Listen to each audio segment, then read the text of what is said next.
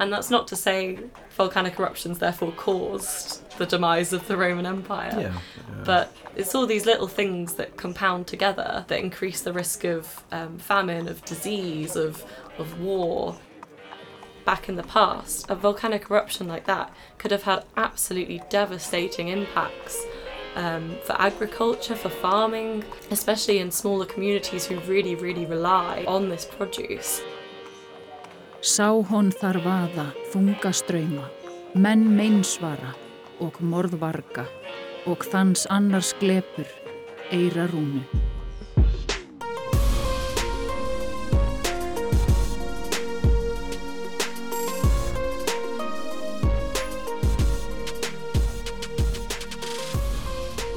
Salvete Audientes and welcome to Schnack von gestern. My name is Fabian Alexander Eiden. I'm currently a visiting PhD student at the University of Cambridge, and in this podcast, I interview historians and scientists about their historical research, what fascinates them about the past, and what lessons we, today, can learn from history. Thank you for joining me for the second episode of Schnack von gestern in English, in which we will look into the future and the past all at the same time. That's because my guest and myself will talk about climate change, a highly pressing issue in the 21st century, but as it transpires, it is a headache that has been plaguing mankind for a very long time. My wonderful guest will explain how scientists today even find out what the climate was like many thousands of years ago, how that impacted society, and what traces volcanoes might have left in ancient Icelandic literature. The temperature is rising indeed in episode 10 of Schnack von gestern.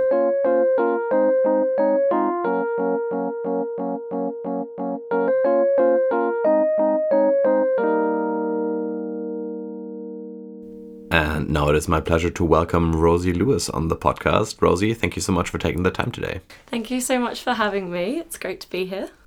We are going to have a conversation today about an issue that is incredibly present in public discourse at the moment, namely climate change. Rosie, what are the studies that you're pursuing at the moment and how do they relate to climate change? Um, so, I'm doing my master's degree in Holocene climates.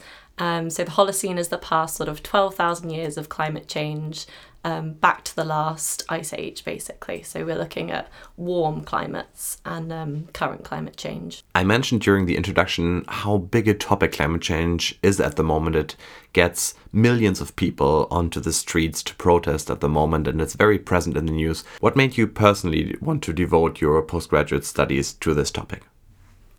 I think it probably my interest in it all probably came from the fact that I did um, my first degree in geography, which is a very interdisciplinary subject. So you do the sort of physical science side of it, but you also do the sort of human social um, side of things, where it's really um, quite interlinked with the way people perceive climate change as much as what the science is actually telling us. And I think it's so so interesting to look at it in that way because if you look at it exclusively from either end, it's really difficult to make sense of what the problem is and how we can actually find solutions to it. So that was definitely the way that I came at it. I mean, I also have a bit more of a scientific interest in it in the mm. terms of the more the physical sort of science side of it. So there's the the sort of academic interest in terms of um, just the chaos within the climate system I find fascinating. But obviously, it's also a very, very important issue, and we mm. do need to look at it in a way that isn't just, it's not just purely a physical scientific problem, it is very much a social human problem yeah. that we need to find solutions to. You are confronted in your everyday work with research that has sometimes a natural scientific focus, sometimes focused more on the humanities. How well, in your opinion, do researchers with different methodologies communicate with one another? Um, I honestly, that's one of the reasons my course was designed, is because there's a bit of an issue there. People just do communicate in very different ways. Even within humanities or within sciences, you have your own language within your discipline, and mm. it's really difficult to talk to each other and to actually really understand and appreciate what each other are doing. So yeah, that's that's what we've worked on a lot, and I think the idea of our program is to sort of train us as um, researchers who can work with physical scientists but also with social scientists mm. and sort of people who aren't involved in science at all or people who research humanities. Do you think there's also room for improvement for communication, not within different fields of science, but also communication to the general public? Definitely, definitely, yeah. That's a huge, huge part to it. Is I mean, ultimately, what we're doing is to drive policy, and um, a lot of the work of the IPCC is Just refresh my memory, IPCC stands for? So the IPCC stands for the Intergovernmental Panel on Climate Change, and um, a lot of the work they do is sort of um, rounding up the sort of scientific opinions about different areas of climate change and putting them into these massive reports that they can then make really accessible to lots of different audiences. And the main focus behind that is for policy making. So they will have sections that are called summaries for policymakers, and it's sort of bullet pointing in the most simple language possible what the sort of general scientific consensus is about these specific topics about climate change. Mm. One of the most interesting parts, I think, of research is when you're communicating it to people who don't have any sort of research background, really, mm. because I think your passion for it really shines through then because it's just communicating person to person of like this is what gets me excited about what I do. Before we dive into the scientific details of researching climate, I was wondering in how far the change of climate is really a modern thing that humanity has to navigate, or in how far it has some kind of historical precedent. Um, I think one of the main things to talk about here is uh, the fact that I study the last sort of 10,000 years, which geologically speaking is a very, very small amount of time. Um, in terms of the climatic changes that the planet has seen, um, there's been lots of um, ups and downs in temperature and carbon dioxide and things like that. But we do know that the the warming we're seeing today is unprecedented for the last three million years. And that is really, really scary because we can talk about all these sort of short term changes um, in climate that affected people and things like that. But three million years is an incredibly long amount of time to have not seen this level of warming for. So I think even though we can talk about the way that um, people have been impacted by sort of natural um, climate change in the past, it's really important to keep in mind that this isn't denying that modern climate change is an issue at all because it very, very, very much is. I think a really good way of looking at it is that the climate system itself is quite a naturally unstable system.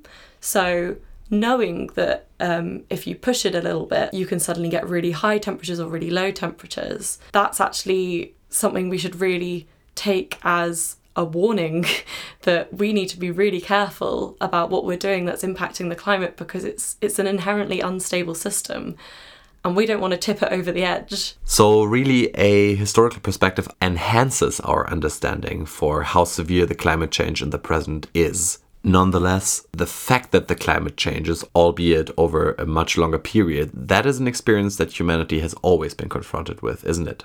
Oh, yes, definitely. So, um, the main way we like to look at it as climate scientists is that you have external forcings and internal forcings.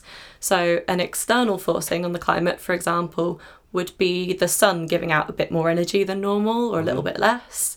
Um, or, for example, a volcanic eruption, which would put little particles in the atmosphere, which would reflect back some of the sun's energy and effectively cool the planet down a little bit for a few years. So, those are sort of what we would say are external impacts onto the climate.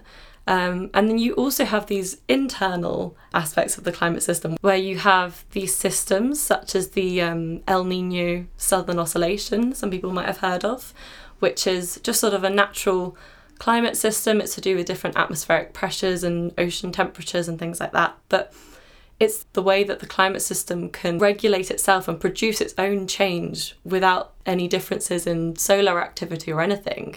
It will also change on its own. And um, it has done throughout, well, throughout all of history, but in my area of research, throughout the Holocene, throughout the last 10,000 years. And um, that has sort of been the human period, is what we like to think of it as. And um, so people have lived throughout this entire period and have had to deal with these changes in solar energy, in, with volcanic eruptions, um, and these other atmospheric systems. And yeah, it's really interesting to unravel the ways in which that actually affected different people. I mean, that hasn't always been the way that we've looked at it in climate science. And I think this really ties back to what you were saying before about perhaps um, sort of the physical scientists and humanities don't really talk to each other as much as mm. we should do because I think a lot of the linkages between the effects on people and what we know about climate change in the past hasn't been interlinked in a lot of ways just because people don't tend to talk to each other that much outside of their own little research bubbles. So, what kind of events in the past have actually brought about this type of climate change that our ancestors did experience in the past? So, some of the major ones would definitely be these sort of short term changes that we see in the sun's energy. Um, so, I don't know if you've heard of sunspots, but it's basically to do with the amount of energy that the sun is giving off at a time. Mm-hmm. When there are more sunspots, there's more energy coming from the sun and hitting Earth. So naturally, the Earth would warm up a little bit. When there's fewer sunspots, then the Earth might cool a little bit. And these tend to be on the sort of scale of decades, so tens of years. So the sort of that's, changes. That's how long they would last. These kind of yeah. Effects? Okay. So they're um, so pretty long still, you know. Quite like... long. Um, and another thing that we um, get this sort of variation from is from volcanic eruptions, which tend to cool the climate when particles from the volcanic eruption go up into the very upper atmosphere called the stratosphere, and they actually reflect back the energy that's coming in from the sun. So they cause um, the Earth's surface to cool down a bit. This generally lasts a couple of years because um, eventually these particles will just drop out of the atmosphere, they'll be rained out. But um, for these couple of years, they can have quite a major impact on climate. So, a really recent example would be the 1991 um, Pinatubo eruption, which was quite a big volcanic eruption. Um, and these particles reached the top of the atmosphere and because luckily it coincided with us having satellites, we could see that this eruption caused the world to cool down for two years by about half a degree, I think it was. So a substantial amount when we're looking at the sort of one, two degrees, three degrees um, of global warming. To think about the whole planet cooling down by half a degree for two years is very, very significant. If you think back in the past, a volcanic eruption like that could have had absolutely devastating impacts um, for agriculture, for farming, especially in smaller communities who really, really rely on this produce. I would be intrigued to, to, to learn what methods do climate scientists use to learn about how the climate changed in the past. So, when we're not using models, um, or sometimes even when we are using models, we use proxies, which are basically things that give us information about the past. So, in my case, I'd be looking for something that would tell me about past temperatures, and that can be absolutely anything. It's a very broad definition.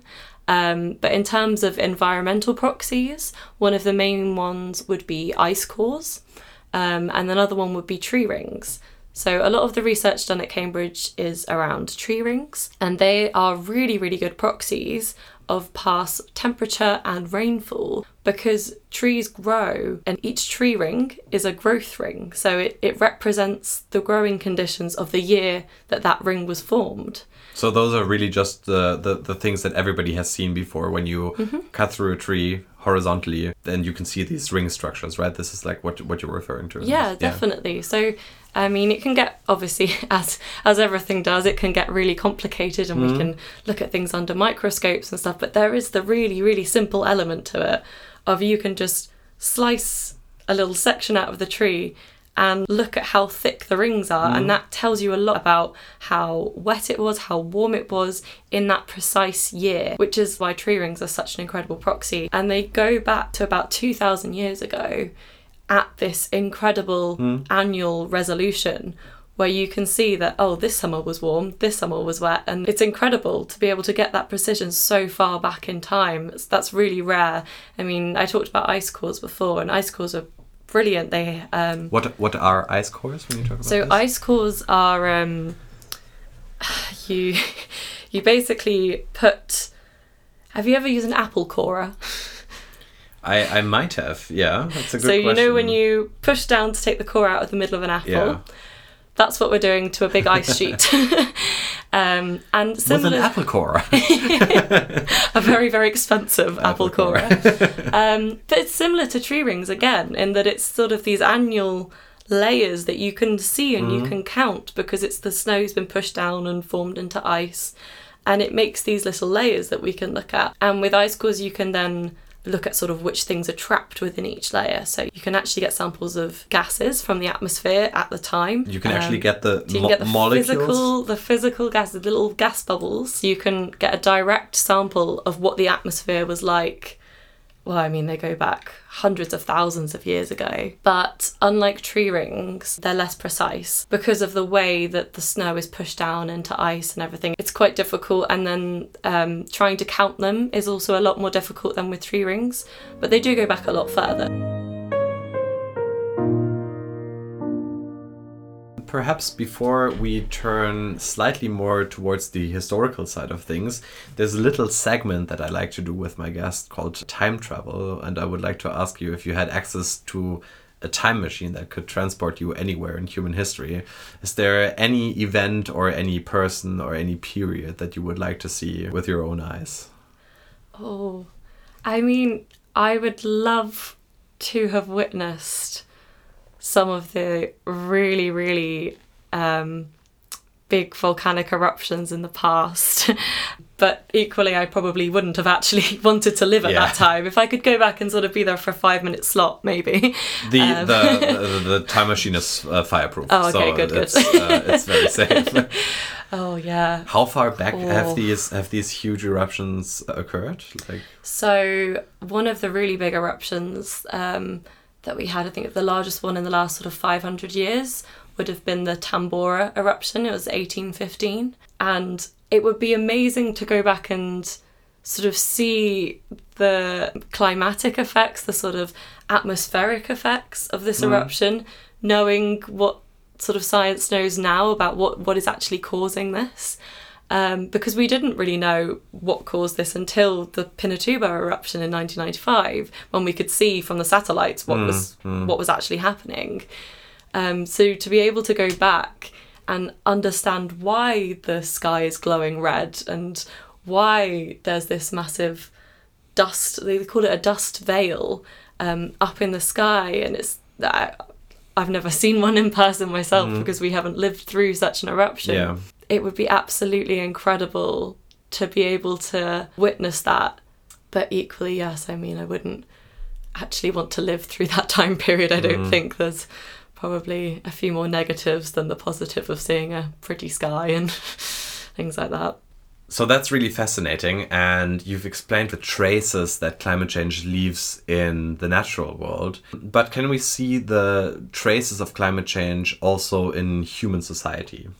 Definitely. So, some of the most interesting studies, at least in my opinion, are studies that look to bring together the sort of physical environmental records that we have and sort of unite them with historical sources. Because fundamentally, what we're interested in about climate a lot of the time is how it affects people. Yeah, so some of the methods people would use would maybe be to look at prices of food and try and relate that back to perhaps a year of a bad harvest, which can be related to volcanic cooling sometimes. Obviously, we have to be very careful about the way we do this Right. because this can be influenced by a number of different things. So when as soon as we have evidence for the price of cereal or for, hmm. for bread or something like this, if this fluctuates, it might be because the supply of grain or something like this was affected by climate change. So- Yes. So, a different kind of proxy. Really, yeah, no? definitely. Yeah. It's exactly. It's still a proxy. It's just a different way of looking at it. But one of the best things is because from the physical records, we are often able to date roughly when an eruption occurred. We can then use these historical records to get a really precise date by looking at things such as cereal prices and other records like this. Some of the best records that um, I think are the most interesting are the ones which are perhaps less clear cut, though, the ones that are perhaps written in a more storytelling sense. So, people describing how the atmosphere might have looked, for example, when they look up to the sky. A volcanic eruption, a really, really major volcanic eruption, I have to say, can have this incredible effect on the sky where it glows red at sunset and you can see the ash well, we thought it was ash for a very long time. It's actually one of the gases from the volcanic eruption, but mm. that's not that important. It's just you can really see this sort of giant cloud in the sky. And the fact that we've only very, very recently, in the past couple of decades, been able to understand what that is, it, it was so, I think, fascinating to people who perhaps lived really far away from volcanic eruptions that happened in the past. And you'd be able to see this effect in the sky I mean, across the northern hemisphere, but perhaps across the world. And you wouldn't necessarily know that a volcanic eruption had occurred because communication wasn't the same as it is today. So you would look up to the sky and see these incredible, incredible sights. And the way people try to make sense of these, I think there's some incredible um, pieces of artwork which depict these incredible skies, which perhaps you'd just think was sort of abstract art if you weren't looking at the particular date of it. But if we know there was a volcanic eruption around then, it, you can actually sort of tie it together and see that Yeah. they probably were painting what they were seeing. It's also really interesting to see the ways that people have written about past eruptions. Um, again, this can be in quite an abstract sense, or it can be um, it can be sometimes very blunt. Um, there's been some records um, from it was the Millennium eruption. It was called of um, Mount Paektu or Chiang Shan. After that eruption, there's these really really detailed records. Um, that were found from monasteries around um, around Asia actually, which document the banging of a heavenly drum. so the sound of the volcano erupting was so so loud that it was heard across the region across this massive massive space, um, and documented because it was so so unusual. Um, and it was from people who couldn't perhaps see the eruption or anything, but but to note that you could hear it.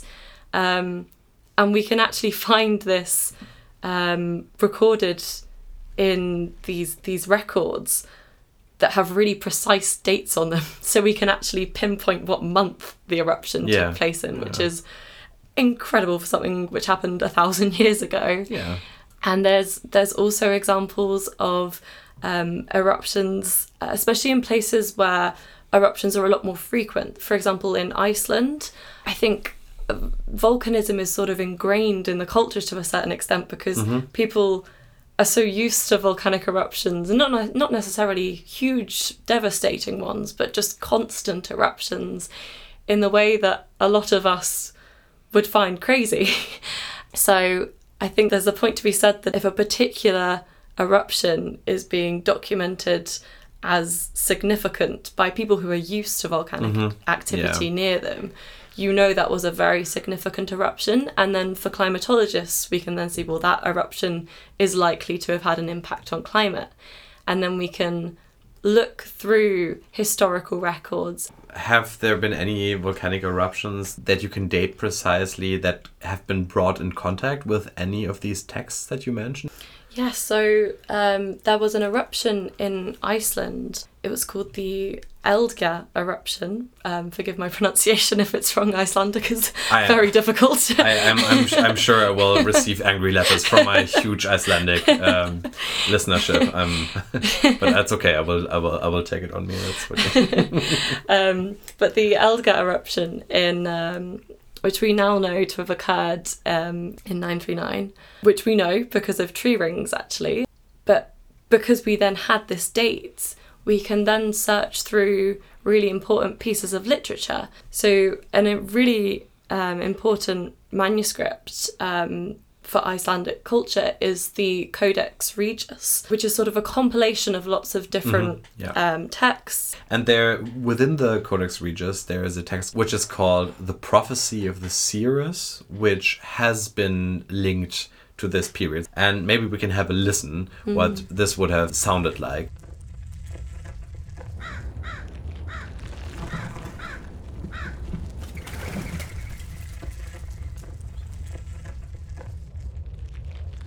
Sá hon þar vaða þunga ströyma, menn meinsvara og morðvarga og þans annars glepur, eira rúnu. Þar sög nýðhöggur, nái framgengna, sleit vargur vera. There she saw wading in turbid streams, false oath swearers and murderers, and the seducer of another man's close confidant. There Nidhogg sucks the corpses of the dead, a wolf tears at man. Fjörfi, feigra manna, ríður ragna sjöt. In the east sat the old women in ironwood and gave birth there to Fenrir's offspring. One of them, in trollish shape, shall be the snatcher of the moon. It gluts itself on doomed men's lives, reddens the gods' dwellings with crimson blood. Sunshine becomes black all the next summers, whether or vicious.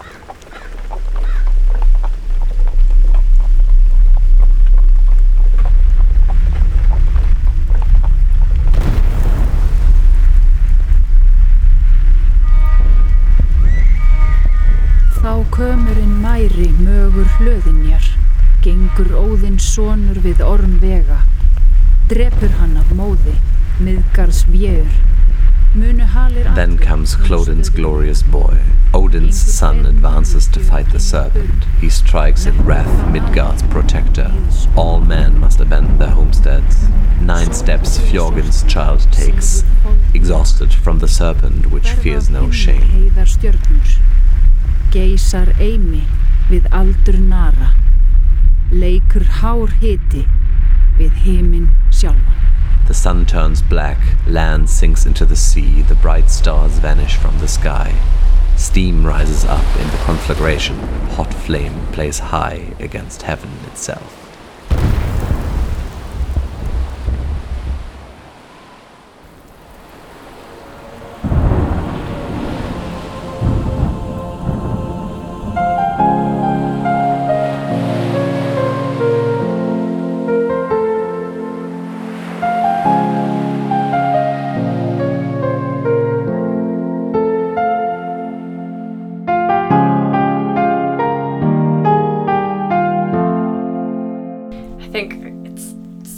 Fascinating and incredible um, to hear, even with the translation, it's quite difficult.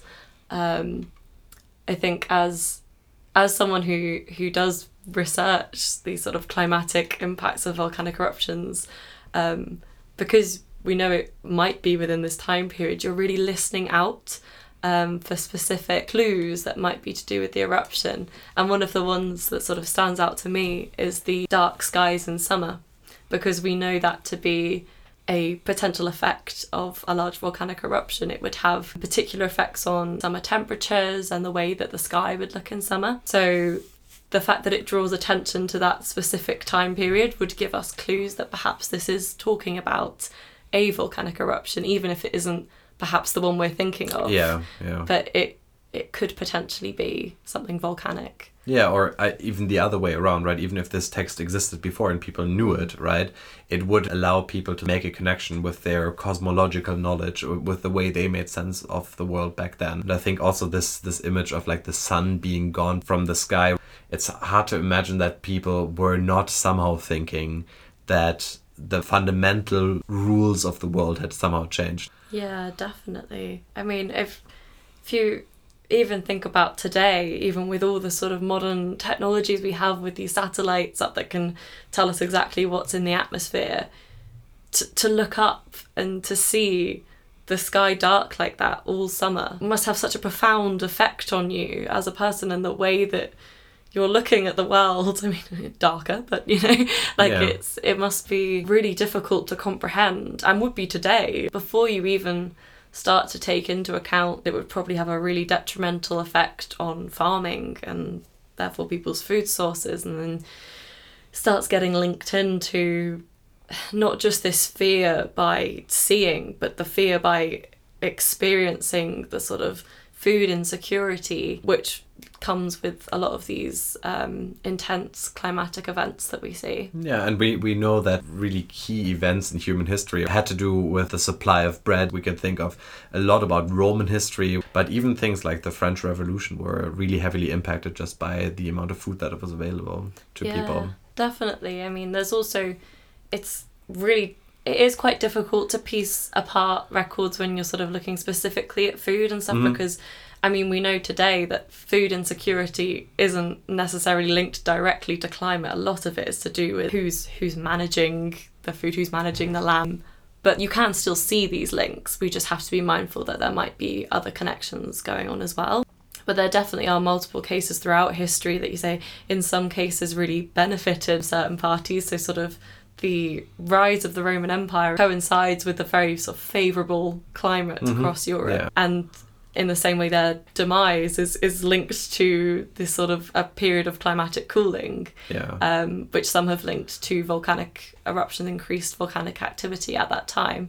And that's not to say volcanic eruptions therefore caused the demise of the Roman Empire. yeah. But it's all these little things that compound together that increase the risk of um, famine, of disease, of of war, and just sort of general societal instability. Yeah, absolutely. And I think it also puts into context how we see the rest of history, no? Because classically, the uh, downfall of the Roman Empire has been linked to like this decadence and like this extremely moral reading of history. And I think it's a, it's a useful thing to keep in mind that none of these arguments alone are decisive of how history played out. And we need to look into more and uh, more varied kind of sources in order to understand them better. Yeah, definitely. And I think it's really important to look at that and be really mindful of the fact that perhaps these poor climatic conditions or, or good climatic conditions will never be good for everyone or bad for everyone. And I think that's really important to bear in mind when we're looking at climate change today. Because as we know, there's the whole issue of climate justice and the fact that climate change will affect different regions in different ways, both sort of environmentally, but also in the ways that certain societies are equipped to deal with this change. And that can be to do with sort of economics and class and different inequalities, but it can also be with the different knowledges that people have and how adaptive they can be to new climatic conditions. And I think it's very easy to very easily distinguish the past from the future in that way. But at the end of the day, it's still people just trying to adapt to the situations that they've been put in. Um, and it will always impact lots of different people in different ways. And I think that's a really important lesson we can learn from the past on that.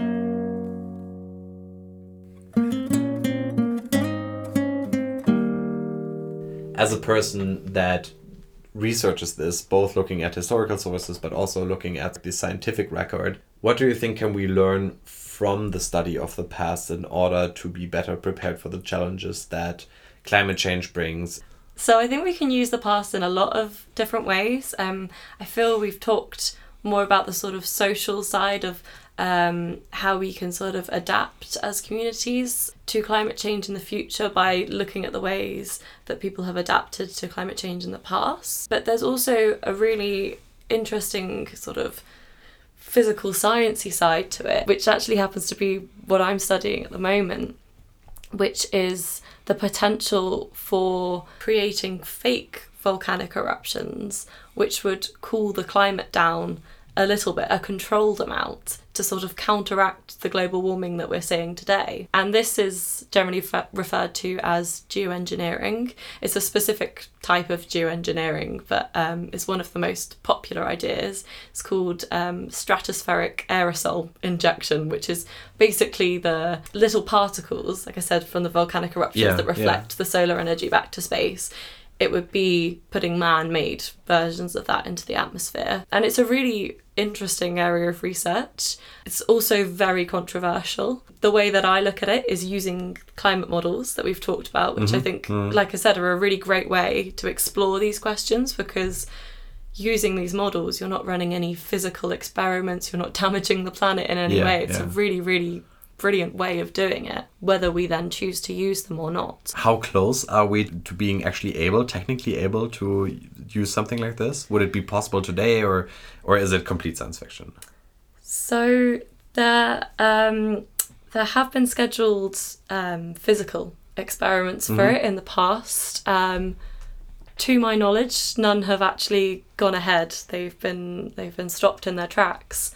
Um, but I think in terms of technical feasibility for that specific method, it's it's very feasible. It's a very um, it's a very simple concept to be honest. However, a lot of the uncertainty is around what effect that would then have on climate in different places. It wouldn't produce. Uh, so, so global cooling doesn't necessarily mean everywhere will cool. It just means on average it will Yeah, cool. yeah. So it actually could theoretically make some places hotter or some places drier or wetter, and um, that's a really really important thing to consider with it. And I think is again a great thing to look at in models. I think the physical experiments are a lot more controversial, and I would have to do a lot more research before I would be able to sort of come down on either side of the argument. But in terms of technical feasibility, it, it is very much possible.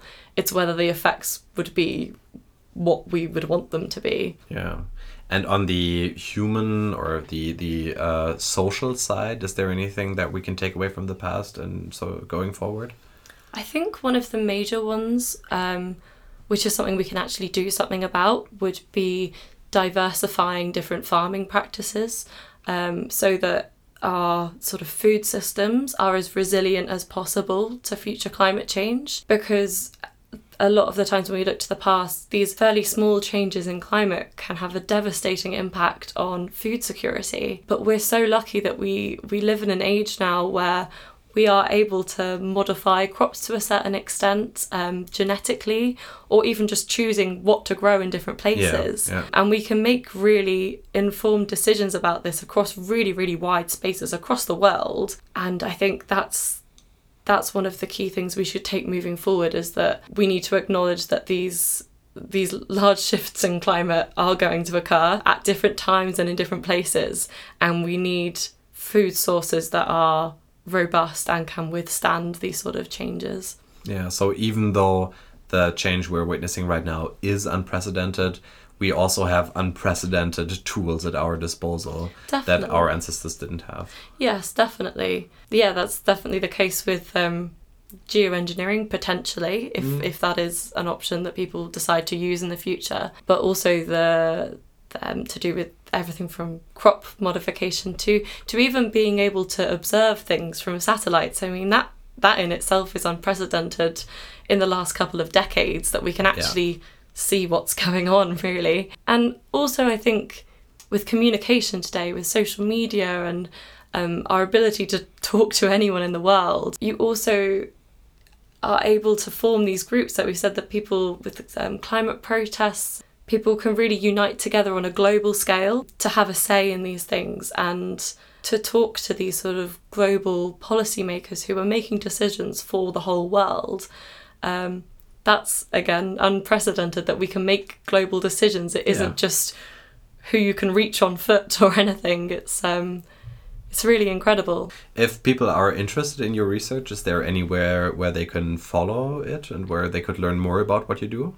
Yes, so I'm quite active on Twitter, so you can follow me on Twitter. We can put my handle. I will. I will put that in the show notes. Yes. Um, but I also I also run a blog which is dedicated to trying to um, make climate research a bit more accessible to anyone who wants to read it. So it's not aimed specifically at um, scientists or researchers of any kind. It's it's aimed at all audiences. So if you're interested in anything to do with climate change, yes, my blog is called um, The Climate Scientist. Um, So we can also put a link to that. Yeah, I will well. link that. yeah. as well. okay, amazing. Yeah, I mean, this interview certainly um, excited me more about the the coming blog entries. So that's going to be great.